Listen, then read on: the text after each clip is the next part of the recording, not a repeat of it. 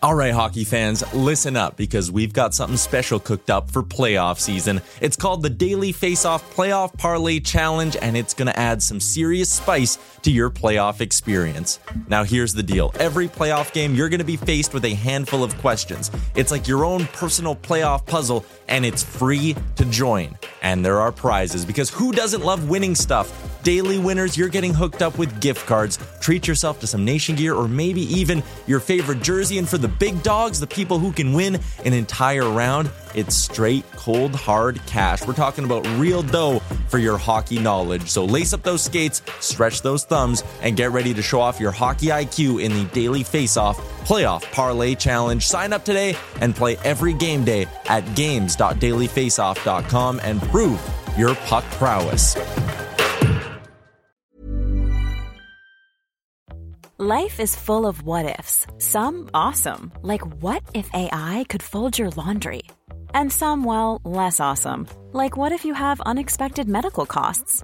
United Healthcare can help get you covered with Health Protector Guard fixed indemnity insurance plans. They supplement your primary plan to help you manage out of pocket costs. No deductibles, no enrollment periods, and especially no more what ifs. Visit uh1.com to find the Health Protector Guard plan for you.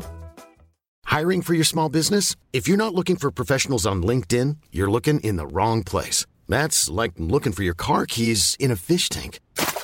LinkedIn helps you hire professionals you can't find anywhere else, even those who aren't actively searching for a new job but might be open to the perfect role. In a given month, over 70% of LinkedIn users don't even visit other leading job sites. So start looking in the right place. With LinkedIn, you can hire professionals like a professional. Post your free job on linkedin.com slash people today.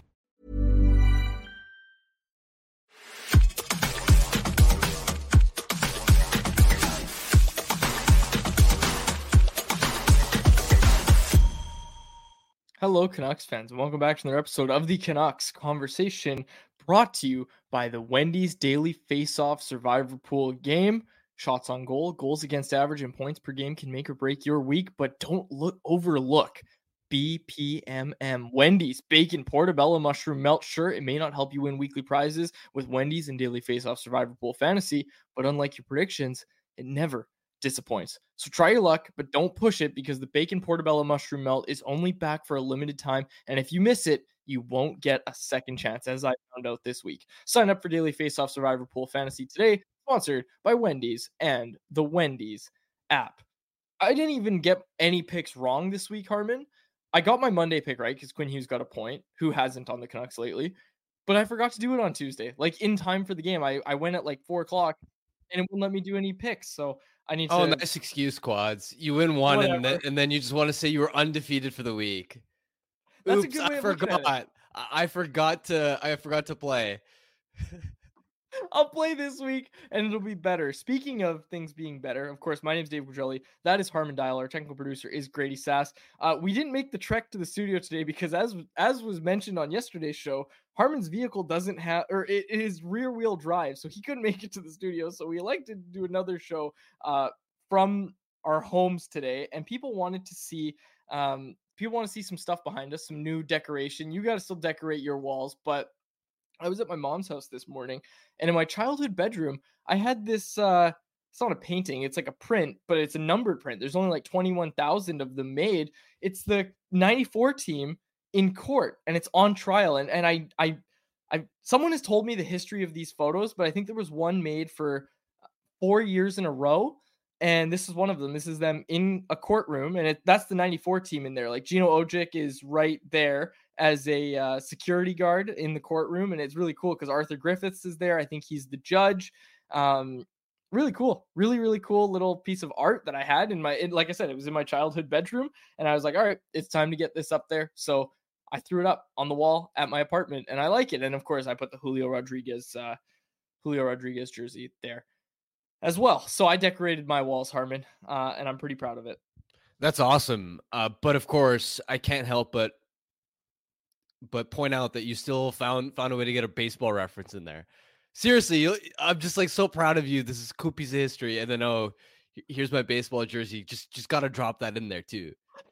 Well, hey, I'm a man. I'm a man of many hats. I wear many hats. I know I said that incorrectly. Speaking of which, I got to get this off right off the top here. Uh, Yerky21 on Twitter pointed out, I called Philadelphia to Pittsburgh a short drive. Look, I know U.S. geography to some extent. I did not realize Philly and Pittsburgh were five hours away because we were just talking. Really? About, remember, we were talking. Yeah, it's five. It's a five-hour drive. It's like uh, one side of Pennsylvania is Philadelphia, the other side is Pittsburgh. I didn't know that. I figured it'd we be like talk- three hours or something. Totally. Like we were talking to Frank Seravalli the other day, and he was mentioning that, oh yeah, it's a short drive for me to get to New York, to to New Jersey or whatever. And he's like, I could have just driven there. So I'm thinking, okay, well, it's in the same state that Frank's in in Pennsylvania, so it must be close. It's not close at all. You got to watch out for Yerky, man. He's a stickler. He's the uh, he's the official fact checker on the Sekeres and Price show. Any little blimp or hiccup or alternative fact, as uh, a former U.S. president used to say, he tweets at me. He tweets at Matt and Blake. He will let us know. So be careful, quads. He's keeping you on your toes.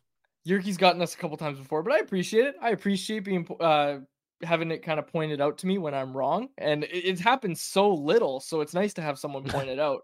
Uh, but Corey Anderson said five hours isn't that far. I'm not even going to take that angle of like standing by it. I didn't know it was five hours away. In my head, I'm thinking short drive. I was thinking it's like two hours. Those guys obviously flew, but to Corey's credit, I will say when Seattle came in the league, everyone's like, "Oh my gosh, the Canucks finally have someone that's a close drive away." About three, four hours to Seattle, right? Who's at the border, right? Is the border agent looking through the Canucks team bus? Might take a while. Might take a while. Oh, But it takes I a don't know how we got here. I uh I'm working on a story where I'm talking to players about what it's like being on the team charter, and this is obviously, I guess, more not just in terms of Seattle, but anytime they cross the states, it's apparently a running joke that they hate crossing the U.S. border because Canucks have so many Europeans and they get held up a ton. Apparently, I can't wait for that story. Do you have any idea when that story is coming out? Probably next month because I'm spending a lot of time working on this. There's a lot of fun stuff. There's like a story of a player that forgot his passport uh, to one of the Seattle games in preseason. They're all on on the team charter, and they have to wait for the player to go to go get his passport. Like it's just a bunch of these like funny little stories, and yeah, I'm really excited for for that one. Did you talk to players from like visiting teams? Because I know you do that, or was it just Canucks that you No, talked to? Canucks.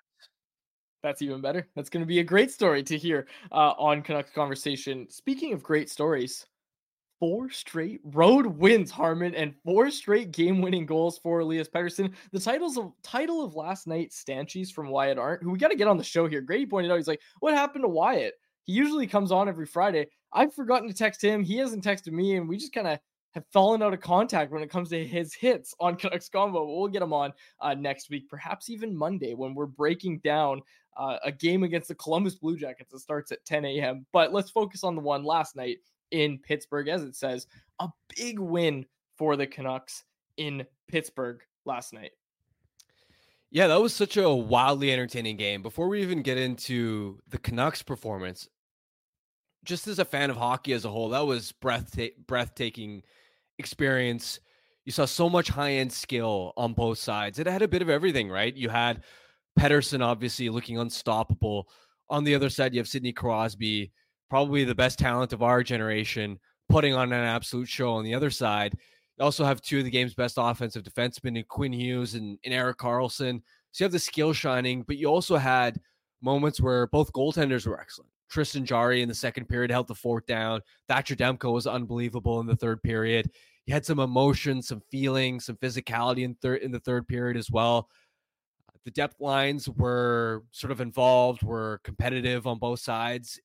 The the tension of Pittsburgh coming back, it felt like more than just a mid-January game between an East team and a West team. This felt like a playoff game. And I, I don't know, the speed of it, the the skill, the, the feeling all encompassing.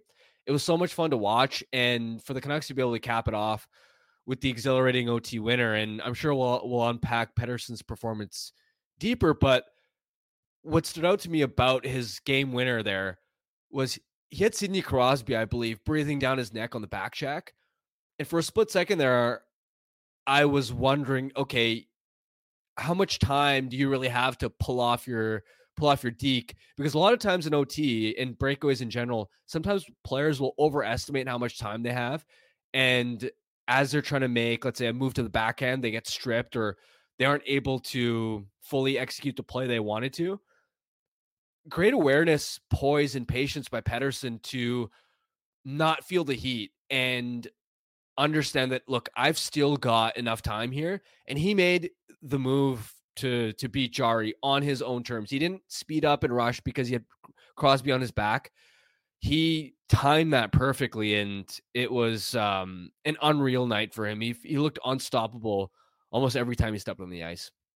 We have so much to talk about with this game, and of course, Elias Pettersson is kind of at the forefront of it. Also, we will talk about him more. But it's funny because the thing that I kept coming back to, you just said it felt like a playoff game. I keep saying this. I said it against the Rangers as well. You got a good look at what the officiating is going to be like if the Canucks come up against one of Gary Bettman's favorite teams, right? Like, look, I know, I know it was pretty down the middle. Like, I didn't think it was against the Canucks per se, as maybe it was more uh, in that game against the Rangers. There was a lot of uncalled penalties on both sides, and I think that was what made it more of a playoff game. The bit that I'm doing kind of starts when you get into yeah, Crosby got the call, but right before that, there was a there was a sequence where Boeser could have had a call against him. I think Kuzmenko as well was the other one on that same shift that could have had a call um, drawn for the Canucks. And of course, it didn't happen. And then Crosby draws a penalty moments later. I just thought it was hilarious that that happened because it goes into my bit further about when you play these teams, you're getting a glimpse of what it's going to look like when you face them in the Cup final. But um, I did want to focus on Thatcher Demko a bit, but let's kind of close the conversation around Elias Pettersson because I thought he was more like more of the same from what we've seen in this road trip, but I'm also not afraid to call this his best game of the road trip. And I think yeah. I might say that be almost more so because it's not like Miller or Boeser were bad, but I thought Miller and Boeser were equally as noticeable as Elias Pettersson uh, through this road trip, through this entire road trip when those guys have been together. I thought those guys were equally as noticeable. And then last night, it felt like it was Pettersson that was the engine driving everything on that line. And I, I don't know if I had that same feeling earlier in the road trip, but that's the feeling I got watching last night's game. Absolutely. I don't think it was JT Miller's best night. I think he struggled in the faceoff dot against uh, Crosby and just defensively, there were a couple moments here, nothing egregious, but a couple turnovers in the offensive zone as well, where I don't think he was as sharp as he's been through early parts of the road trip. And you're absolutely right. Pettersson was the engine. You could tell from the very first shift how quickly on his own entry he was able to stick handle with lightning quick hands, yet make a play right away. And he nearly set up a scoring chance right off the hop, where it was a combination of he's got the lightning quick hands, but he also has the the the patience to kind of change speed. So it's like one moment he's attacking the zone quickly, but then he'll pull off a hesitation move and he'll throw the defender off that way. And he has a poise and the vision to find teammates on uh, on the back door the way he did on uh, on Boeser's goal. He relentlessly did that. He was so dangerous off the rush.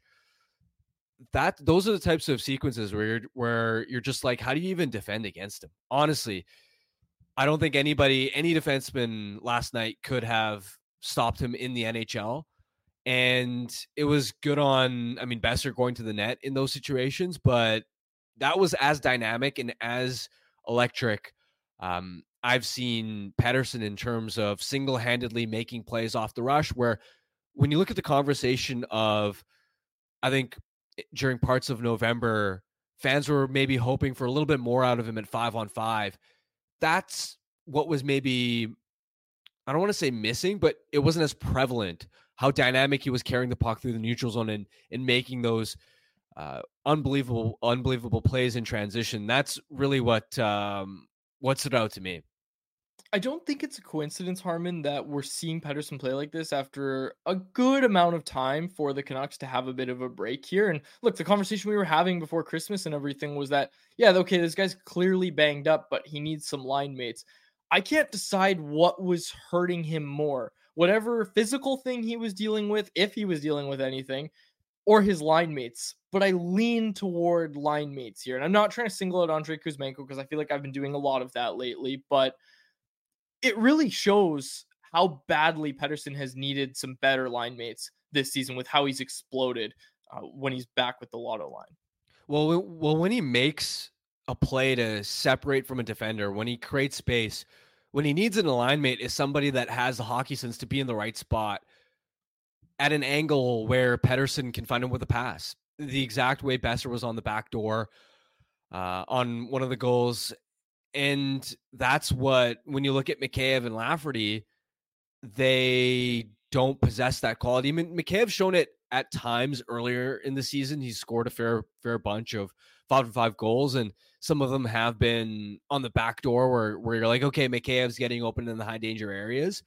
But as of late, he wasn't excelling in that department, and Sam Lafferty just doesn't have the offensive IQ to do that. So that's I think a, a massive difference maker because look, it's such a special quality for an elite talent to be able to in high traffic when there isn't a lot of space to work with to still make those hesitation plays uh, to sort of draw all the attention towards him so that now all of a sudden his line mates are flying under the radar. Well, you need line mates that are actually going to be able to take advantage of, hey, I'm not in the spotlight right now because Pettersson's drawing all the attention.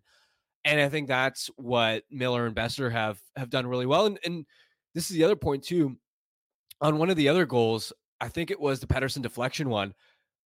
And again, this goes back to the point I made earlier this week about the wide variety of ways they can the lotto line can beat you right now. Miller did an excellent job on the forecheck to win the puck back in an area where they were then able to work it up high. And the Canucks as a whole, this isn't just the lotto line, are one of the best teams in the NHL NHL right now at creating traffic in the front of the net, screening goaltenders, tips, deflections, and then their defensemen, especially when they're matched with Hughes and Hronek, are doing an unbelievable job of shooting for sticks, shooting for the redirection. We also saw it on the power play goal Boeser had, where Miller's coming down that left that left half wall, and that's a shot pass looking for the stick every single time. So that's really been a bread and butter way for this Canucks team to generate offense, and it's part of the reason why they have been converting at a higher shooting clip. And, and Ray Ferraro made this point on the broadcast: is they're not taking shots from distance if there isn't a screen, if there isn't uh, a potential stick there that could tip or, or redirect the puck. So that's been really noticeable as well. You bring up the lotto line playing with Hughes and Hronek. I tweeted out last night that that is basically a cheat code to have that five man unit out there. Uh, our pal Daniel Wagner tweeted this out after. A, it was the HockeyViz kind of heat map of Vancouver's five on five offense with those five guys on the ice. Uh, he said when the lotto line is on the ice with Hughes and Hronek at five on five, the Canucks' expected goals per 60 is 105% better than the NHL average, which is bonkers. Now, harm, of course, small sample size. Like we know it's a small sample size, right? But it's also not something you ignore. That pairing is humming, that line is humming, and I think they are making each other better when they're all out on the ice together. It's basically like having a power play at five on five. 100%. And really, it's, I mean, think about a forward line and a defense pair, any you could construct around the NHL looking at all 32 teams, is there one that would be better than the Lotto line and the Hughes Hronek pair? The only one that could be close that immediately sort of jumps out and comes to mind would be the would be MacKinnon, Rantanen, and usually they have Lehkonen on that uh, on that wing. Sometimes it's Nichushkin. But if you paired that line with um, Toews Makar, that'd be in the same sort of level as Lotto line and Hughes Hronek. But otherwise, I mean, I'm sure you could think of you know, uh, two, three more examples that would be close, but Lotto line and Hughes Hronek would be right there in that first tier of your dream first line matched with a defense pair. And that gives the Canucks a five on five offensive gear that, for as successful as they have been this season, they didn't have this earlier in the year. Yeah, Hughes and Hronek have always been dynamite, but the Canucks didn't have a top six line that was feasting this prominently. I mean, JT Miller early in the year, he was winning in matchup minutes going up against uh, top lines. That was a great story in October, although his two way form started to slip um, a little bit in um, in November, and of course Pettersson after a hot start, his lines really slowed down in November as well. And on a lot of on a lot of nights, it was the bottom six sort of lifting them up. Right now, the top of the lineup is absolutely cooking, and I don't know how you stop them. Honestly, you could watch all the tape you want from this road trip, but there isn't one type of play that they're spamming, that they're ex- exploiting, where sometimes you can, even with, like I remember at points, um, the first year LA matched up with uh, the Edmonton Oilers in the playoffs, not last year, the year before, when the Kings were this underdog team and everybody thought, everybody was surprised that they made the playoffs in the first place. They didn't even have Fiala at that point. And everybody's like, oh, oh, uh, Oilers are going to stomp the Kings, and the Kings actually went up three two in that series, narrowly lost. The reason they were competitive is because they realized that the McDavid line, for as dominant as it was, you could sort of slow them down, not totally stop them, but you could slow them down if you inhibited McDavid's ability to pick the puck up off the breakout and really when he winds up in the neutral zone and really gets going. And so the Kings set up this neutral zone trap that really early in the series was incredibly effective at slowing that line down because they were that line the McDavid one was really reliant on that one way to to generate offense. That's not the case for the Lotto line right now, and I think that's what is so exciting for for this team right now. It's funny because usually I'm the passion guy. I'm the one that gets all fired up and loves the vibes. And I'm uh, like, to me, you're right. You're right. It's hard to pick one way that they're operating, but at some point, this line is going to slow down. Like, we know it, right? Of course, like, yeah. They're going to slow down at some point. So, unfortunately, I need to move the conversation away from how great everything is. That second line looks lost, right? Like, they look like they have. I mean, Wyatt tweeted it last night as well. That second line looks like they have no identity. And I don't think it's a problem that can't be fixed. Of course, we broke down all the trade stuff on yesterday's episode, but aside from like a trade, for me at least, it's got to be time to put Nils Hoglander up in the lineup. Like he's got to be playing with Pius Suter at this point, I think, to start the game. Yeah, I think he deserves a shot there.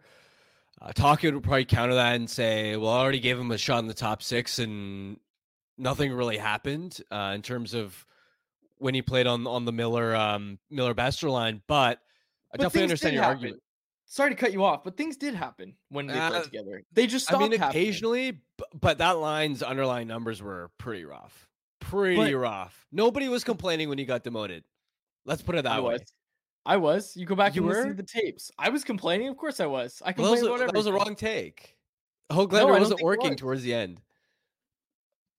Okay, I guess I no, I did complain about it. No, I think it's the right take, and I stand by it. And I stand by this one too. That he really, really needs a shot. He needs a shot on that line because that's he's making a lot of unforced errors, like in the neutral zone, in the D zone. Like it was right after the Christmas, um, Christmas Day. I think it was with the Flyers game. Flyers. Right? Yeah, and what does Tocchet hate more than anything? Sloppy defensive plays, not being hard on pucks. And that's been a fault of Neil's pretty much for his whole career, some of the time decision making in his own Sorry, zone. I just need to put in perspective that this is what we're saying. And the argument is no, Andrei Kuzmenko and Ilya Mikheyev are fine with Pius Suter right now. Everything's good. No, we're, we're that's we're a whataboutism. I agree with you that he deserves a shot. I'm just saying yeah, that. Too, by the way, that's what Rick Tocchet would probably tell you if you press him on why isn't Hoglander in the top six right now. Well, I'm not going to press him on that. I might though. I might at some point. Well, he's because the, he's the decision maker. He's he's the guy you got to make your case to. Do you know who else? Do you know? Do you know what else Rick Tocchet would really like though? Is if you asked him about Andre Kuzmenko right now and all the Kuzmenko takes I've been given all week. Rick Tocchet's listening to those when he's got his headphones on in the plane. That's what he's listening to. He's listening to me throwing out these fire takes about Andrei Kuzmenko and how he needs to move his feet. And you come in here saying, "No, no, it's fine. He doesn't need to move his feet." Nils Hoglander. Hey, no, no, no, no, no, no. Stop twisting my words. I've always said Kuzmenko needs to be way better. I've just said that I don't believe that he'll ever improve on that consistently because he's such a slow skater and he doesn't have that he doesn't have that dog in him, you know? Some guys just don't have that dog in them, that competitiveness away from the puck. Kuzmenko has that dog in him when he has the puck on his stick. I don't think he's ever going to have it when he doesn't have the puck on his stick. Okay, let's not rehash the Kuzmenko debate for the third show in a row. Uh, I wanted to get this comment from Logan Van Dyke, who said, Let's face it, our third line is our second line. And this is really interesting to me because we kind of got a glimpse of what other teams think of the Canucks third line, right? And according to Logan and what Logan said, and according to what we saw on the road, what Logan said is correct. Like teams were matching up on this road trip, especially toward the end of it. And we'll see what happens in uh, Buffalo and Columbus as well. But they're matching up that third line like it's a threat, and it is a threat, and they're looking closely at it. So I'm curious what it's going to look like when the Canucks have control of the matchup, when they have the last change at home. And again, obviously, there's on the fly stuff too, but I'm curious what happens when they go home if that third line really is their second line now. Because hey, I think it absolutely has to be. Also, Lachlan, our our uh, our uh, intern in the chat said zero days since our last Kuzmenko argument. Hopefully, we can go the weekend without having one. Uh, and then Jesse C. Quad's creating a beautiful straw man for harm. And then Karan Lomeo Quad's gaslighting this pod. Absolutely, folks. Absolutely. You know what, how I do it. One thing I, I should also mention is even though you may not have loved the way the the second line or, or the rest of the lineup outside of uh, outside of the lotto line performed, it is interesting that you look at the underlying numbers and they at least held their own, which is what you need when you stack the lineup. You understand that okay, first line is going to give you a massive advantage. Now, the job for lines two to four is just don't lose the game. Don't uh, egregiously lose your matchup. And the Suter line, yeah, they got scored on for one five on five goal, but the shots at five on five were five two. They only allowed two shots against at five on five. Uh, the underlying numbers for the Aman line were totally fine too. Uh, same thing. I mean, Garland, uh, Garland, Joshua line created some chances, even though I didn't think it was their best performance overall. There were, uh, there was, there were a couple of uncharacteristic giveaways, especially one that Joshua had in the defensive zone. So you know that line's going to play better. But for as, as much as you can look at that second line right now and go, yeah, they need a, they don't really have an identity right now, and maybe you want to try some different things. They're at least holding their holding their own. They're not killing you. And honestly, Kuzmenko did create some chances, uh, both from the slot himself and uh, setting up some of his line mates. So uh, credit to them for at least not being a flat out liability. You know, that's actually such a great point, Harman. Um, when it comes to your five on five play and when you have a line like the lotto line humming like it is right now, again, we, we know they're going to slow down at some point, but right now, it's it's a champagne problem to even be talking about the second line struggling because struggling in perspective, the perspective you just laid out, every line is out shooting their competition at five on five right now. On this road trip, that's how it's been. Like the, the second line has maybe probably been their worst line. Like you might be able to make an argument for that, but they're still a good line. Like they're still putting it together for the Canucks right now. And that's what they need. They just need their top line to keep scoring, and they need their second and third and fourth lines to not lose them the game, as you said. And I, I think that's a terrific, terrific point. Uh, anything else you wanted to get to? Actually, no, I have one more thing. I don't know how we haven't brought it up yet. Thatcher Demko. Like, oh, yeah. Arguably the best the final 40 minutes of that game, arguably the best 40 minutes Thatcher Demko's ever played. And look, you talked about how an entertaining game this was. Like you look at what happened with Nedel- Nedeljkovic and Tristan Jarry coming in, like Jarry shut the Canucks down. Like the Canucks kept pushing to start the second, and Jarry really shut the door. Um, obviously, the final 10 minutes of that second and the third period weren't great for the Canucks, but then you had Demko at the other end going toe to toe with Jarry, it was it was a fantastic game from a guy who likes goalies. It was a fantastic game for Thatcher Demko and obviously Tristan Jarry as well. But we're gonna focus obviously on Thatcher Demko, a guy who by the numbers, like he still picked up wins through the month of December, but look, he wasn't making a ton of saves. The save percentage was uh, falling a bit in the month of December. We saw a few starts where he was in below 900. That's just uncharacteristic for Demko. And I pointed this out on Rinkwide. I pointed this out on this show as well. I was never putting the um, sounding the alarm bells when Demko was starting to slip. Because look, we see Connor Hellebuyck right now, probably the only other guy giving Demko a serious run for his money for the Vezina right now. Hellebuyck started the year with similar numbers to Demko, and now Hellebuyck's on another planet. Demko's starting to catch up to him again with these past couple starts. And that was why I didn't really think it was something that you had to worry about too much. Just more of an interesting observation was that Demko was starting to slip. But I think the more important one is that every goalie, every star player goes through stretches like that.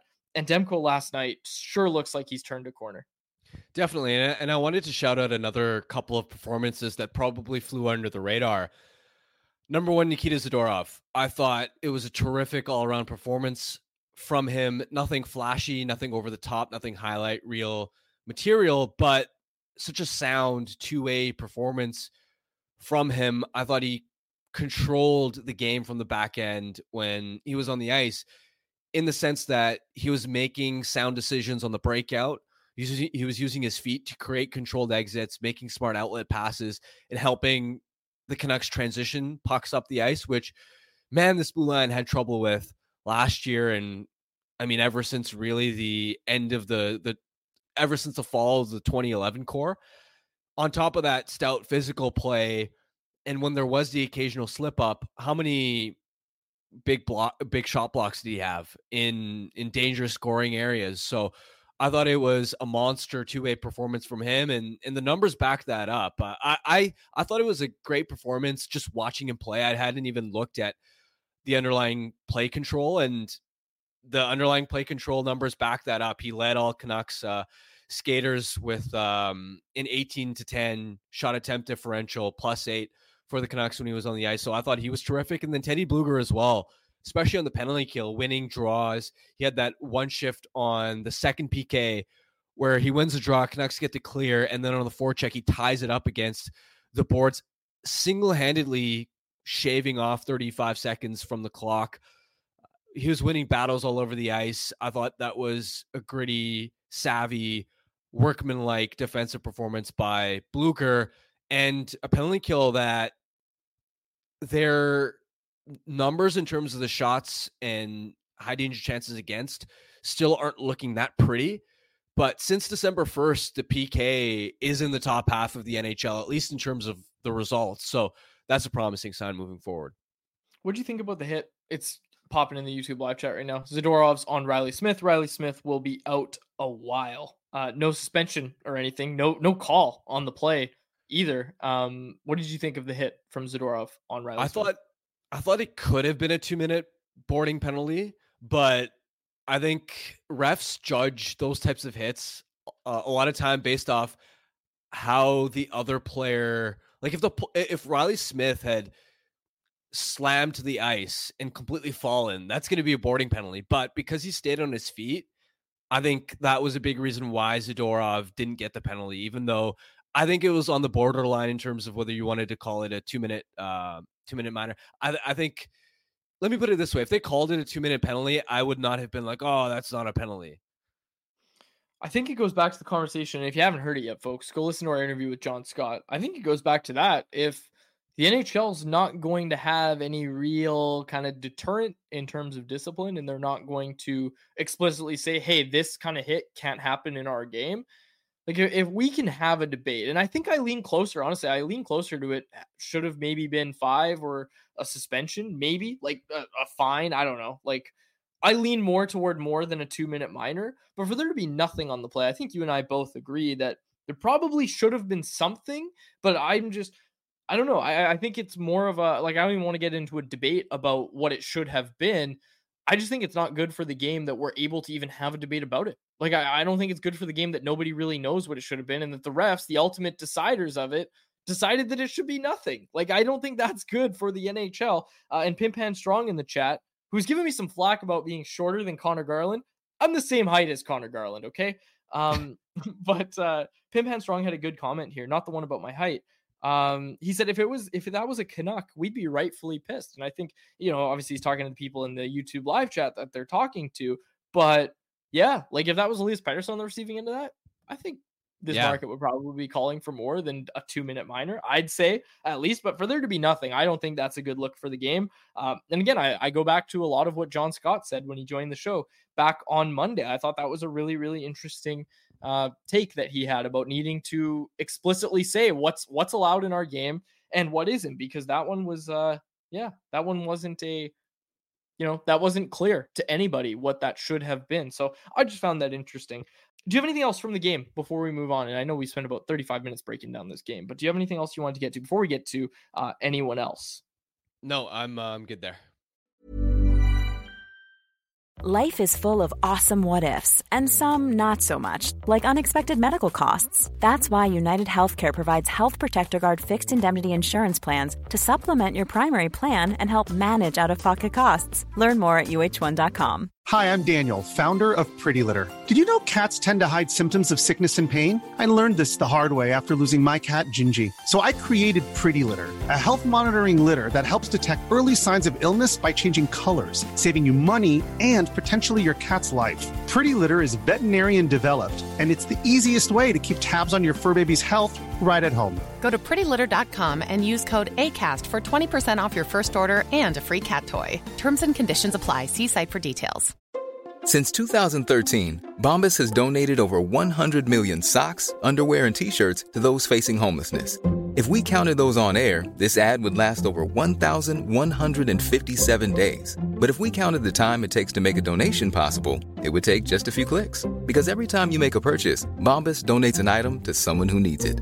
Go to bombas.com slash ACAST and use code ACAST for 20% off your first purchase. That's bombas.com slash ACAST, code ACAST. Okay, so folks, get your anyone else's in. I'm gonna start, and it's not even anyone else yet, but it's titled Quad Soapbox, and the title of our show says Quads is angry. I don't really get angry, like I'm not really an angry kind of guy, but I am a little bothered by a few things. And I was gonna tweet it out, but then I was like, I don't like Twitter. I don't want to use Twitter, so I'm gonna say it on the show, and I'm gonna save it. So I've written some notes down. I've written two notes down.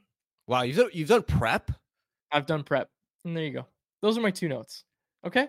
The first one is I'm aiming my sights at Canucks fans, and I'm aiming my sights at the people on Twitter, the people in the YouTube live chat who are trying to rename the lotto line.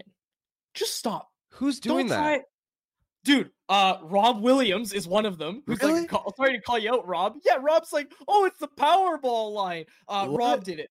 Uh, Sat, call, I don't know why I'm only calling out members of the media, but Sat did it when the lotto line started, so I'll give Sat a free pass on that. But Rob, I uh, Rob's right in the crosshairs. Sorry, Rob. I know you give me a ride to the rink sometimes when we're pals, but I gotta say, Rob had the the tweet. Oh, it should be the Powerball line. Uh, there was there was other people, and I don't know their names. I've just seen it. Uh, someone said Drance. Lotto Max. obviously. Yeah, A Lotto Max with Hughes and Grady Hronek. throws Lotto Max at me before the show. Just stop. All these people coming out like, forget Lotto Line. Here's an objectively worse name that has you have to do more mental gymnastics to make it make sense. But here's my idea. Just stop. Lotto Line is a great name. So often, so often, harm when people try to name lines, they just pump out the corniest, crappiest ideas you've ever heard. Lotto Line actually, and shout out to Jacob Calvert, old uh, writer at uh, Canuck Way when I was there. He was talking about it and saying Lotto Line. Like he came up with Lotto Line. That's a great name. 649. It makes sense. Everybody should be happy. Don't try to name any line, but definitely don't try to rename that line. And we called the Garland line, oh, this line needs a name. And just at, throw it out on Twitter. If you want to see the worst ideas you've ever seen in your life, just tweet out right now, Harman. oh, I think the, the third line needs a name. And people are like, oh no, I already threw out this one. Yeah, it's horrible, but here's my idea. Just stop. Just stop. And I, I'm not trying to tell people how to be fans. I'm not trying to tell people how to have fun, but definitely don't come after the lotto line. Don't try to change the name of the lotto line. It's one of the very few that actually work. Like, remember the HBK line? Yeah. What were the numbers, jersey numbers? Like, I know Kessel was 81, Bonino was probably 13, and I don't remember what Hagelin was, but wasn't he like 62 or something? Probably. I, I don't remember Sure. for sure. Let's Doesn't call it for Rutherford. Yeah, yeah. This is this is what I'm trying to say. Imagine if there were Penguins fans when HBK line comes out and everybody calls the HBK line. Great name. It's a shout out to Shawn Michaels. It's a great name. And someone's like, no, no, I have an idea. It should be the 62 13 81 line. Shut up. No, that doesn't make any sense. Just stop. It's a good name. Just leave it how it is. Just you don't need to rename it when it actually works. When we can actually all agree, or most of us can agree at least, that it actually works, just leave it. Just leave it. It's a good thing. My final one. This one is with Canucks fans, and I apologize because I like to think that I come to the defense of Canucks fans when it's necessary, and right now I want to come to the defense of Canucks fans and everybody. I can't remember who it was, but I've been seeing it. Um, someone came on radio or whatever and started to. It was a national guy and started to Greg, Greg Wyshynski. Yeah, you go. Oh, I like Greg. Darn, I wish it wasn't Greg. But anyways, so it was Greg. I like Greg, but I have to say, what I heard was that a national guy came on the radio in Vancouver and told Canucks fans not to be cocky about their team and that this is what led to everybody wanting the Bruins to win in 2011. I'm sorry. And this isn't aimed at Greg because Greg's one of the good ones. It's really not. But when you're a Canucks fan and you had to live through 10 years, like 10 years of the national media continuously gaslighting you and telling you, no, no, this objectively bad decision by Jim Benning is actually good for this reason. And you guys don't know how good you got it, and blah, blah, blah, blah, blah, and all this stuff. And then you've got those same people saying, no, no, no, Quinn Hughes isn't as good as you guys think. No, no, your team isn't as good as you guys think. I'm sorry, but at the halfway mark, when you're where you are, when the Canucks are where they are right now, Canucks fans have every right to be cocky about their team. Go talk your crap, Vancouver. Don't listen to these people that are telling you, no, no, no, you have to play nice because you're going to want all of us on your side. No, no, no. When everybody was on the Canucks side, the Canucks sucked. Canucks fans don't want you on their side. Canucks fans don't need you on their side. The last time that you weren't on Canucks fans' sides, they went to the cup final. So don't use that as some threat that, like, oh no, don't get cocky because last time that's why everybody wanted you to lose in the Stanley Cup final. Everybody liked Canucks fans because they saw how pitiful the situation was in Vancouver. We don't want to go back to that. Nobody wants to go back to that in Vancouver. This team is a cup contender and they're starting to act like it and their fans are starting to act like it and they absolutely should. That's my take on it. Embrace the villain role. Grady, I think, did you want to chime in there? Oh, I was going to say, Wyshynski, why are you gatekeeping fans and telling them how to behave? Fans are going to be fanatics. They're going to be lunatics. They're going to be biased to their own team. And like you mentioned, Quads, after a decade of dismal hockey, people are going to get excited. Do fans cross the line from time to time? Yeah, of course they do. But that's a part of the fandom. That's a part of the craziness, right? This has been a tortured city, a tortured franchise since 1970. This is arguably what the second best season in its existence. Let the people enjoy it, right? Corey Corey Anderson. I've had to watch Jayson Megna and Michael Chaput. I'll Yeah. see what I want when I want. Absolutely. And this is so many. I love Sea of this. There's so many people in the chat. I'm glad you people like this. Um, I I just I, again I had no notes. These are my only notes about this. Uh, Off so I'm glad you people liked it. and I'm glad I put it together. Well, this is really good. Um, Pimpan Strong said this. Canucks fans don't want you on your side, and he's using the quotation marks. Bunch of bullseye emojis, and I wasn't trying to just read the ones that are nice to me. Um, there was another one from Pimpan Strong I wanted to read. Uh, oh, that was so bad from Wish. And again, I like Greg Wyshynski. I'm not trying to like pick on him or anything. Canucks thrive when it's us against the world. We thrive in that environment. And hey, like you won't see the Vancouver fan base as united as they are I was right just now. to say, when was the last time? That matters. And I'm sorry, Yeah. but if Greg Wyshynski wants to take a flight or whoever, not Greg, I'm not trying to pick on Greg. I like Greg a lot, but whoever from the national But media wants to fly to Vancouver and start taking off the car, car flags and start telling TransLink that they can't put Go Canucks Go on all the buses, get out of here. Get out of here. This city is like it's like Luongo said in his Ring of Honor night. Hockey is fun in Vancouver again, and I got to tell you guys, and this like I, I haven't had as much fun doing this show as I have recently. And this isn't, of course, this isn't a shot at Faber. I know nobody's going to take it that way, or they shouldn't at least. But the one thing Faber and I always said was the most fun him and I ever had doing this show was during the bubble, like during the bubble when the games really mattered. And again, it's funny looking back at how the bubble, everybody, Patrick Alvine even says, yeah, it didn't really, th- those games don't really count or whatever it was that Patrik Allvin said. But this chat is proof that right now hockey is fun in Vancouver and it's a fun time. Like it's a fun time to watch this team play. It's a fun time to cover this team. I'm not going to rehash it and get all emotional about how abysmal it was to cover this team in recent years because hey, champagne problems. People have a lot worse jobs than we do. But it was hard. Like it was hard to go into that locker room and we heard Jeff Patterson talking about it a lot. The fake outrage over the logo and all this sort of stuff. Like fun again and that matters that matters a lot that matters a heck of a lot to a lot of people and i'm happy i'm happy that canucks fans are back in this situation where they're starting to get told what to do i'm happy i'm happy that canucks fans can all stand together and say no We don't need you. Wyshynski should worry more about his fellow ESPN writers and ranking Seth Jones ahead of Quinn Hughes in their uh, top player rankings. Worry about your own And he forgot crap there, Toronto Greg. On my wagon ducks. He forgot to rank him as number one winger in the league because that's who the Canucks are gonna go get. Okay. Anyways, I, I'm sorry I took that over. I just really wanted to get that stuff off my chest, uh, and I didn't want to put it out on Twitter, so I decided to do it here. And uh, yeah, I hope people can uh, appreciate me kind of throwing it all out there. But I just, I don't know, man. I'm getting, I'm starting to get fired up again, and I think that was a knock I had on myself in recent years. Was like when I started coming into the business, I was really passionate, really passionate. I, I'm a pretty passionate guy. Like I'm a pretty passionate guy, and I feel like I've lost that passion in recent years. And how could you not watching this team? But it's back, man. It's back. I'm ready. I'm ready to go to war for Canucks fans. I- I'm back. I'm back. I'm officially declaring it. Quads is back. Let's go. right. This is That's right. awesome. I love that rant. And I mean, the other thing to keep in mind is, of course, fans are going to enjoy this year because the year where you're surprisingly good, nothing tops that year in terms of fan enjoyment. Because guess what happens next year? Now you got expectations. And it's so funny looking at all these other fan bases across the NHL for contenders, and they'll have like a Colorado's a great great example. They're they're what like a few points behind the Canucks, and yet based off the commentary of how fans are discussing the team and their problems, you'd think they're five they're playing 500 hockey.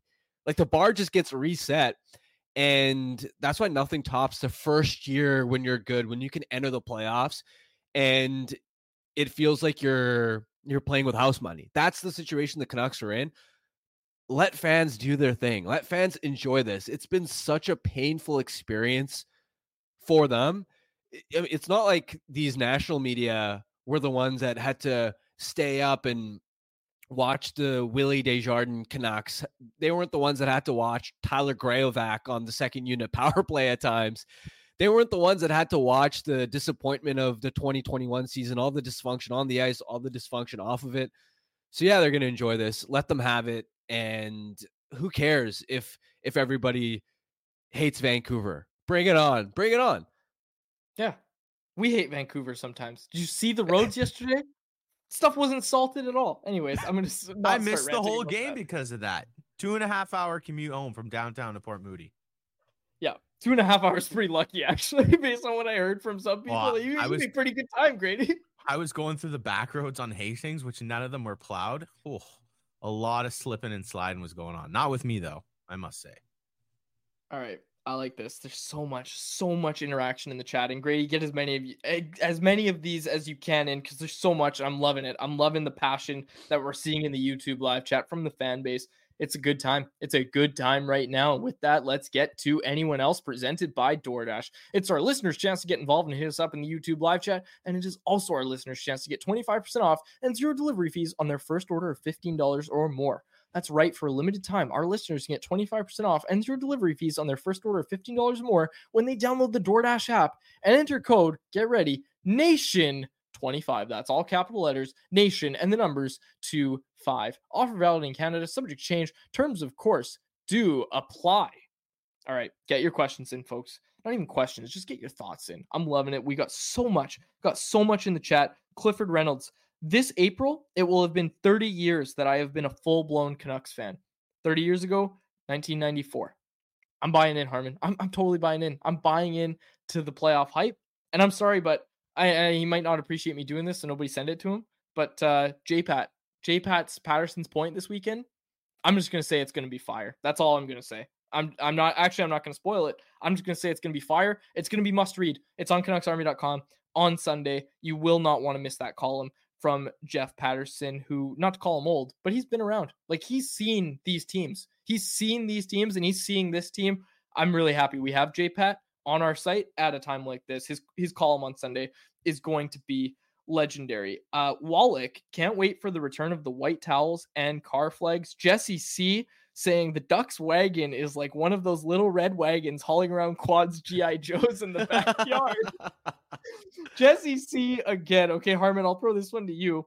Uh, Pimpan Strong pointed out that Dom is back on the Canucks bandwagon. Have we brought up his rankings? We haven't. The Athletic has the Canucks number one in the power rankings. And Harm, I know Dom is a friend of the show, but it really doesn't look good that the Athletic puts him back at number puts the Canucks at number one in the power rankings right after they have an Eastern road trip. Well, the other thing I was going to point out was I wouldn't I wouldn't have even put the Canucks one. I would have had them number two because what's Winnipeg's record? Are they like 16 2 and 1?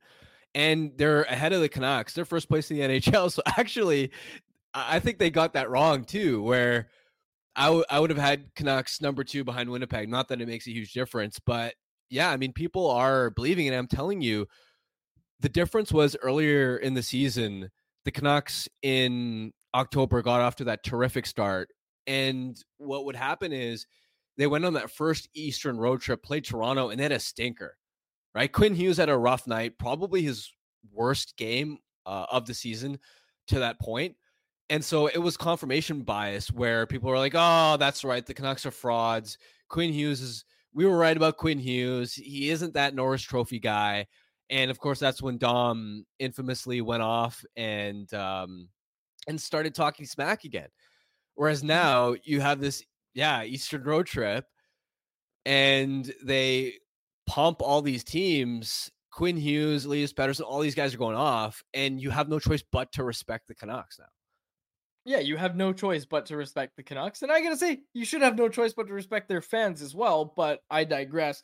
Uh, a couple here. Obviously, a lot of people pointing out that Winnipeg deserves a ton of recognition. I'd say, and I don't know if this is fair, Harman, but at least part of the thought process I would think for the Canucks being number one would be that it's kind of like what you just said that they were so hot to start the year and then it looked like they were about to regress the PDO machine's not stopping. Like they are going to finish the year with a sky high PDO. And there was that tweet I think last night. Um, I can't remember who had it, but someone pointed out the five teams with the highest PDOs. The top two were the Oilers in the mid 80s that won the cup. One of them was a conference finalist, and then two others. I can't remember what ended up happening to those teams. But then there's the Canucks. Then there was the Canucks, and or excuse me, the one other. I can't remember what happened to them. But I don't know, man. Like I'm buying in. I'm buying in. I think you go all in on this year. I've been saying that since like October, so it's not really me changing anything. But I really think it now. Like I really think you go all in on this season. But again, I, I think, and I think we'll break this down more on Tuesday when we have Jeff Patterson on the show. But I think it's interesting to kind of look at what going all in with this team actually means, like what it actually looks like in practice. Because I don't think it's as scary as everybody seems to think. I think when you have a team like this, you give them the tools to succeed. I don't think you worry too too much about what it's going to look like in 5 years because if you do, you might not do anything this year and you also might not do anything in 5 years. You run that risk. So, it's interesting. It's an interesting conversation. I think we'll have it on Tuesday's episode of the show. Uh okay, there's a lot here. There's so much. And folks, thank you so much for all of your uh, all of your interaction in the YouTube live chat. We really appreciate it. Let's get to this one. Really easy one, I think but a good observation from Karan. Should they sit Ian Cole more often for rest in the second half of the season? He looked better in Pittsburgh after game off. Short answer is absolutely. Absolutely, they should. I think similar to what we've been saying all week long about load management for older players like Ian Cole. I think he looked great. I thought he looked great in that Pittsburgh game. And it's like you've been saying all season long, Harman. The most important thing isn't Ian Cole in the middle of January. It's Ian Cole in the playoffs, right? And I, I like it. I like the idea of giving him some more rest um, and kind of keeping that platoon thing going that they've got going now. Absolutely nothing to really add beyond what you said. Uh, Zadorov probably should have caught a short suspension for the Smith hit. I think we already touched on that enough. Kind of agree. Like I agree. It, it maybe maybe should have been a short suspension. And again, it's that co- same conversation about players don't know what's allowed and what's not allowed. Uh, Andreas Schwab said, Whatever happened with the teaser the Canucks did back in December about the new helmet cl- color, or is there a new skate jersey coming in January? I still think it's chrome helmets, and I think we'll see it for the final games in January. They've just been on the road. There's three black skate jersey nights in January, um, but we'll see. I think it's going to be in late January when the Canucks are back at home. And that's another thing. I can't remember who pointed out. I don't have it right in front of me, but someone in the YouTube live chat pointed out that Canucks don't really have a ton of road trips left. Like they've gotten through the hardest parts of their schedule. And of course, they still play LA. Of course, they still play Vegas, but like they're at home for a lot of the season that's to come now. And that bodes well for a team that's played as well as the Canucks have at home. So it's an interesting observation. Okay, this one from Andrew. My neighbor has a 10 year old. He said he's happy the kid can finally get excited for the team. Poor kid almost turned to the Leafs, but that wasn't allowed. And in all seriousness, Harman, like this is something we talk about and we have talked about is that the Canucks brand, like you see it with your friends, I see it with my friends who are still our age, but still on the younger side to some extent. Like a lot of our friends checked out during their teen years because during their teen years, it was the heart of those awful Canucks teams, those Megna, Chaput. Like that was when the Canucks were really, really bad. And a lot of people really checked out during those years like you and I have already talked about this, we're starting to see some of our friends starting to come back to the team and starting to ask us questions as well. And I just, I don't know, man. Like you missed out on an entire generation. You're, you at least ran the risk of missing out on an entire generation of kids who just didn't grow up as Canucks fans if their parents weren't super into it. Like that was the thing. I, I know you probably had the same experience I did, but like at school, obviously I became a Canucks fan because of my grandpa. He's been watching them since their inaugural season, so it's a little different for me. But like when I was in school and like the teams were rolling rolling and it was like grade school and the 2011 team was at its at its core, like we had days days where we would recap the Canucks games in class. Like everybody in the classroom was talking about the Canucks game. And it was like the teacher was talking about the Canucks game with the entire class. Like it was part of the curriculum basically. Do you think anybody was talking about Thomas Vanek in 2017? Do you think any grade five teacher was like pulling up the first line and the the pairings and how we, what the team was looking like and analyzing the Derrick Pouliot trade? Do you think that was ever happening? No, it wasn't. It absolutely wasn't. So I just I think it's great that you're starting to see uh, this starting to come back for a whole generation. They were talking about Thomas Vanek's uh, clappers on breakaways that would go in. Yeah, I uh, mean that was me and my friends in like grade 11 or grade 10 whenever those teams were happening, but yeah, like that again, like I said it was just me and a couple of my friends and a lot of those friends don't even watch the Canucks anymore. Uh just quickly guys, you were talking about the schedule lightening up um couple months back. I kind of looked into it. So, it gets very uh, favorable in terms of travel to end the season. So, from February 20th to April 18th, which is the end of the season, they leave the Pacific only twice April 3rd to Arizona April 18th to Winnipeg. That's one back to back with 24 games. So 59 at home, nine on the road, in 58 days, including a nine game home stretch in March. So, in terms of travel schedule, like, man, you get to sleep in your bed that often. You don't have to change, you know, your body clock other than uh, out to Winnipeg and Arizona. I think that's going to go a long way, especially as they rest up getting ready for the postseason. There it's, and back again. Oh, sorry, you had something, Harman. Go ahead. Yeah, it's more than offset though by the quality of opponents that they're yeah, playing. How many times they're going to sure. face Winnipeg, uh, Colorado again, L.A., Vegas, uh, and uh, colleague Dom had uh, had an article breaking down every team's remaining uh, schedule and how difficult it is relative to each other. I think earlier this week, just yesterday, and the Canucks even accounting for how many home games they have, they're projected to have the 12th most difficult schedule, so slightly above average difficulty.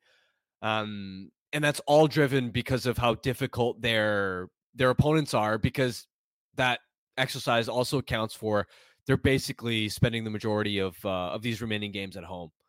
Final game of the year is against the Winnipeg Jets. Maybe that's for the President's Trophy. Maybe you got a game right at the end of the year that's for the President's Trophy. Could you imagine, Harman, if that's what we're looking at? We might just have to do a watch party on that day, but I don't know. Maybe it'll happen. We're going to have one uh, in February, folks, late February. I'm going to give different hints of when it is in February until we actually announce it, but you will not want to miss it. Harman and I are going to be there hosting. Grady will be there. Lachlan will be there. I'm hoping Cody's there. I'm hoping there's a lot of different people there, like there was last time. We were uh, we were pretty sold out last time. I think we were kind of above sold out, so I think we're gonna we're doing some stuff to increase our capacity uh, abilities at Greta there uh, because it was a great time. It was a great time. I wasn't there, but I heard it was a great time, and I'm very excited to be at this next one in February. And I hope we see a lot of people from the YouTube live chat there. I'd love to meet some of you in person. Notice I said some of you, but um, on the topic of um, of Winnipeg harm, I just find it so interesting that you've got this team in a similar spot to the Canucks where everybody thought, okay, if everything goes right, they might be a playoff team. Like they, I, I think Dom called them, and not to pick on Dom, but like I think Dom called them the NHL's most mid team, which I'm not trying to dunk on Dom it seemed. True. I thought the Seems same true. thing. I would have agreed with it. Absolutely. 100% I would have agreed with it. But you think about Jets fans, not only do they have to live in Winnipeg, but their team is like threatening them to leave again. Do you, do you remember that bizarre Yeah. video that the Jets posted where it was like, we don't want to move the team, but we'll do it again if we have to. Buy season tickets. Like that was their season ticket promotion thing. So, and someone else brought it up about how we were poking fun at the Canucks season ticket thing where it was structure, accountability, habits. First of all, yes, the person who asked, I do take all that back. I was wrong. Structure, accountability, habits are great. Ride that structure, accountability, habits train right to the President's Trophy and the Stanley Cup. Go ahead, do it. But Winnipeg, like your your your promo season ticket video is buy tickets or else. I'm sorry, that's tough to go through for any fan base. So I'm I'm I'm happy for the Winnipeg Jets fans that they get to have this. It's a great it's a great story. It's one of the best stories in the NHL. Yeah, and I think they just had their second sellout of uh, the season earlier this week as well. So that's awesome, um, awesome news. And yeah, they profile a little bit similar to to Vancouver in that they have a star goaltender, they have a defense by committee type situation. The Morrissey Demelo pair has quietly is probably up there with Hughes and Hronek in terms of the best D pairs in the NHL when you look at uh, the underlying numbers and not just the analytics, but even just goals for and against at five on five. They've been absolutely dominant. Uh, their top line with Scheifele, Ehlers, and now Vilardi is is cooking, and um, it feels good for them because Dubois wanted out. They have such a difficult time at attracting players, and now they're the ones having the last laugh in the Dubois trade. So Well, they fleeced the Kings on the Dubois trade. Dubois sucks. Dubois is a bad player. I've I've said that so many times, and I just yeah, I just want to throw it out there. Like I've said it so many times. I think he's probably or not so much anymore because I think it's kind of worn off and everybody's catching up to me. But like I think I I've thought for a long time he's one of the most overrated players in the game. Like actually, if I had to pick a player that's most overrated in the game, I'd probably still go with him. Like who's the most overrated player in the NHL? You can't pick PLD because I just did. I'd have to think about it. There isn't like one immediate answer that comes to comes to mind. That's the difference between you and I. You think about everything. I just say a name. I'll tell you if he's overrated or underrated. Exactly. And you gaslight me. That's right. That's what that's what I do. But yeah, he's a floater. Like I, I, I really, I'm, I'm not joking. Like I really don't like PLD, and I just, I thought that trade was a fleecing as soon as it happened, and as it turns out, it is. Oh, Ty David with a good one, Jonathan Huberdeau. But I don't know if he's overrated. He's not so much overrated at this point. Everyone knows the Yeah. contract sucks. he, okay, so not only do we know the contract sucks, but we also know that Calgary just hasn't been a fit in terms of system. Like, I don't think he's a bad player if he goes to a different system. PLD is a bad player no matter where he goes, and he keeps asking to go to other places. It's not like Huberdeau was saying, no, no, no, no, I'm having problems in Florida. I need to go to this place. No, no, now I'm having problems here. I need to go to this place. I have no time for Pierre Luc Dubois at this point. I'm sorry, but if you have problems in four, what is it, three or four, three diff- three different organizations, the one that drafted you, the next one you go to, eh, come on. Like, But before you rip him, let's keep in mind for a lot of these big name forwards, it takes time to adjust. I mean, look at how slow Bo Horvat's start was in um w- with the Islanders last season, and I looked at the I looked at the numbers in terms of play driving points, um, five on five plus minus everything. Dubois' start in LA looks eerily similar to Horvat's start on uh, on the Islanders. Plus, look at Timo Meier. Timo Meier had a brutal start with the Devils. He's had an injury plagued season again here. So it's hit or miss sometimes with these top forwards in terms of finding a fit. Not to mention, for most of the season, he's played with like Alex Laferriere, who's a rookie that can't finish any of the chances Dubois sets up. So while the trade doesn't look good for them right now, at the end of the day, LA made that trade because they desperately need playoff success and they probably view Dubois as one of the X factors that can be a difference maker because now they have center depth with Kopitar, Danault, and um and Dubois. Those those are three big centermen that play a pretty responsible two way game and can and can produce in a playoff style environment. So uh, that'll be the big test for whether that move is is worth it or not for them. anytime you can go get a guy with 10 playoff goals in 30 38 playoff games you got to do it right harm I mean, sorry i'm that's gaslighting you you so much the same thing with JT Miller before his bubble run. That oh, he did, like, he- he- his track record was really poor. You can't judge guys off like 20, 30 playoff games. Yeah, but I'd also suggest that you might want to get someone who knows how to back check and will back check with consistency. Like you- you're basically saying go get Andrei Kuzmenko as a center. Oh come on, he's you have not watched Dubois enough if you think he's Andrei Kuzmenko at center. I can't I can't stop gaslighting you today. I don't know why, but uh I appreciate it. I think it's I think You it's get on my nerves so much. If we were in person, I would have strangled you by now. oh, it's a good time. It's a good time. Uh okay, this is a good one. Um I like this. I like this one a lot.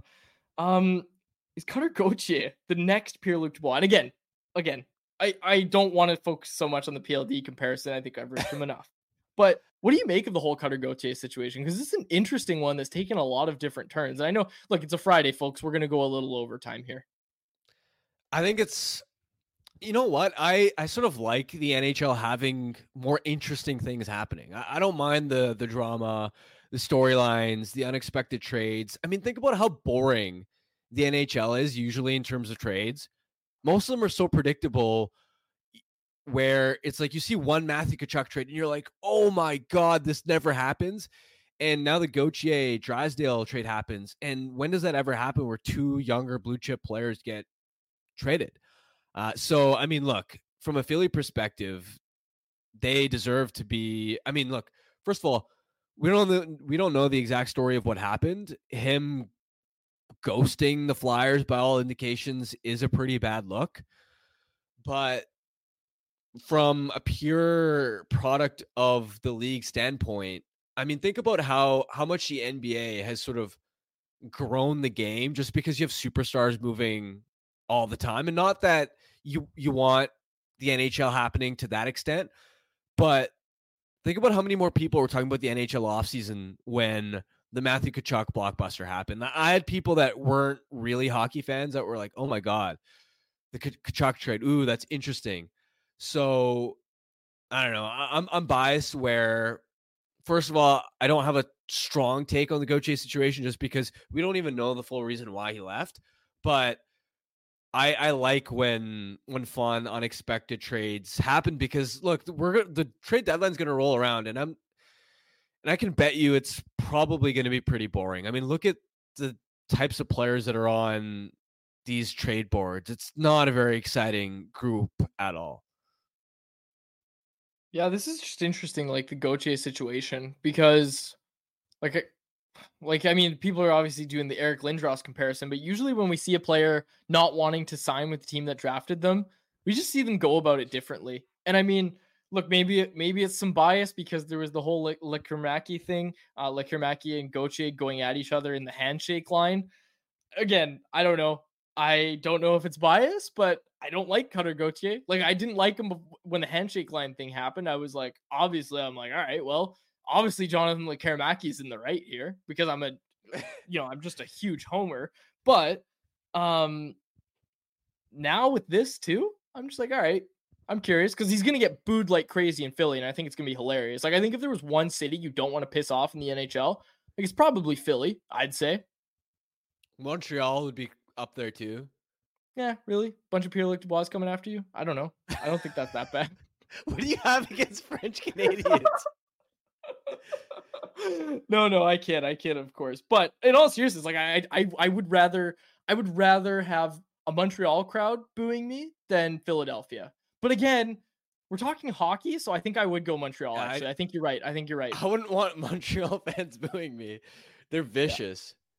Yeah. Got it in two different languages too, which I guess if you I- don't speak French, you can't understand it. But how about Ty Boston? David. What about Ty Boston? David. Sorry, sorry. One sec. Ty David said, "What do boos sound like in French?" Probably the same. Uh, Oh, what about sorry, what about Boston fans? They can bet pretty vicious too. I would say like them and Philly are pretty much almost on the same level. Wasn't Philly heard- throwing batteries? Some Flyers fans throwing batteries at someone that rings a bell. Someone in the Yeah. chat, maybe c- correct me on that.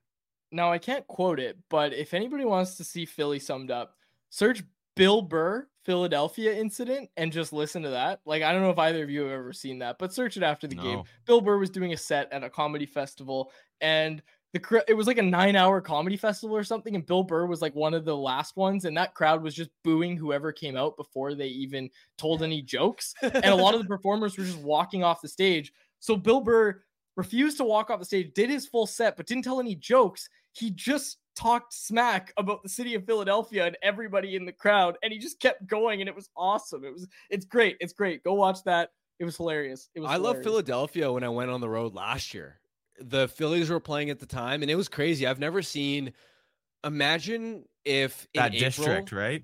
With all the No, stadiums around all, it. all yeah, Yeah. yeah, but also just downtown. Like imagine in April seeing, and I'm not exaggerating here, seeing 70% of people rocking some Canucks apparel in some way, like a t-shirt, a hat, a jersey, like 70%. Think about that.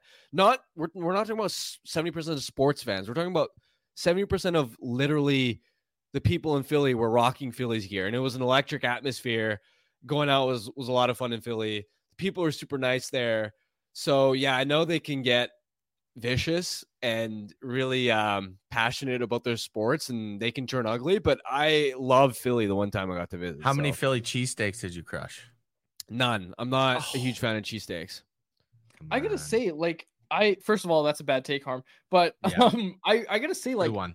Boston and Philly, like, I've heard really good things about the city, and I just don't understand why their sports fans are so awful. And I mean, New York, same sort of thing. Yankees fans, like, they boo a player if he goes on a five game hitless streak. It's insane to me. But anyways, High, high I don't know. expectations. I think. yeah, that's fine. probably- High expectations. Have some higher expectations for yourself. I don't know. Like maybe walk to the stadium at some point. Just- I don't know, man. Yeah. I don't know, man. Anyways, go watch the Bill Burr Philadelphia thing. Don't watch it if you've got kids in the room, folks. But uh, yeah, that, that one really made me laugh. We gotta ask Frank about that. Frank's from Philly. Wonder if he was in the crowd. Yeah. Um, okay. Do we have anything else that we want to get to? We have oh wait, okay, so we gotta do this. We gotta do this because our our Monday show is gonna be at 2 p.m. folks. It's gonna be remote, but the Canucks play at 10 a.m. on Monday. So we're gonna do our light the lamp contest today for Monday's game. We're doing it for two games from now. So we're not doing it for Saturday. Saturday, the social post is gonna be on the um on the social social channels, but for today, we're gonna do the Monday light the lamp contest, and we're gonna post this clip on Monday morning. So future people, I'm recording this in the past, uh, but it's time for light the lamp, brought to you by our friends at Four Winds Brewing. Are we good to go on this, Grady? Vancouver is playing Columbus this morning, and we want to know who's going to score the first goal for Vancouver. If you nail it, you could win a $25 gift card to the Four Winds Tap Room located at 72nd and River Road in Delta. Enter by following us on social media. Keep an eye out for today's show clip and comment who you think will light the lamp and score the first goal tonight. Winners will be contacted directly. Check us out at Canucks Army or at Canucks Convo on Twitter, at CanucksArmy.com on Instagram, and Canucks Army on Facebook. And make sure you ask about Four Winds Light Light Lager at your local liquor store or have some delivered to your front door through the online shop at fourwindsbrewing.ca. Harman, any predictions for who's going to score the first goal on Monday? No, I'm rage quitting because last uh last yesterday we were doing this for the Pittsburgh game and I was like I want to say Brock Boeser because that's who I actually think and you can go back I actually said that. I want to say Brock Boeser but I feel like that's too obvious and boring of a pick because he's on the lotto line so I'm going to go Sam Lafferty and then Boeser scores twice including the first goal. So I'm rage quitting. I I, I hate this game. I don't like it. I'm gonna go with Andrei Kuzmenko. And some Ty David in the chat said Kuzi is gonna start scoring soon. I love it. I love it. I'm yeah, going I'm with take like a Andrei Kuzmenko. strike. Fair enough. I should do that from Wendy's Daily Face Off Survivor, but we'll see. Uh, I okay, mean, let's get to our. did that this week. I did by accident, so I won't do it next week. Also, By accident, I'm he gonna- says. I'm gonna throw this out there. Surprise producer on Monday. Grady is gonna be tied up. We have a surprise producer, and all I'm gonna say, it's somebody that the people know. I'm just gonna say that. Anyways, uh, let's get to our Betway bet of the day, brought to you by our friends over at Betway. Pull it up, Grady. It's a good one. If it ain't broke, don't fix it. the Vancouver Canucks to win the Stanley Cup at plus 900 odds, a $10 bet returns you $100 over on Betway. Must be 19 plus play. If you choose to play, please play responsibly over at Betway. Now, the real reason I bring this up, because I brought this up a few times, the real reason I bring this up is because I just wanted to mention that after last night's game, a lot of the sports books changed their odds. The Vancouver Canucks are now the favorite, with the Winnipeg Jets and the Colorado Avalanche, who have the same odds to win the Stanley Cup. I think a couple days ago when I pulled this bet up, they were at plus 1100. Right now they are at plus plus 900. So those three teams are the ones that uh, the sports books are thinking are going to lift Lord Stanley's mug. And of course, you know, on this show, we think the exact same thing. So for my co-host Harman Dayal and our technical producer Grady Sas and our intern Lachlan Irvin, my name is Dave Quadrelli. Thank you so much for listening to another week of Canucks conversation. You're such a homer quads. Canucks conversation with Harman and Quads every weekday at 2 p.m. Be sure to check it out on the Canucks Army YouTube channel. And if you missed it, go check it out on your favorite podcast catcher app.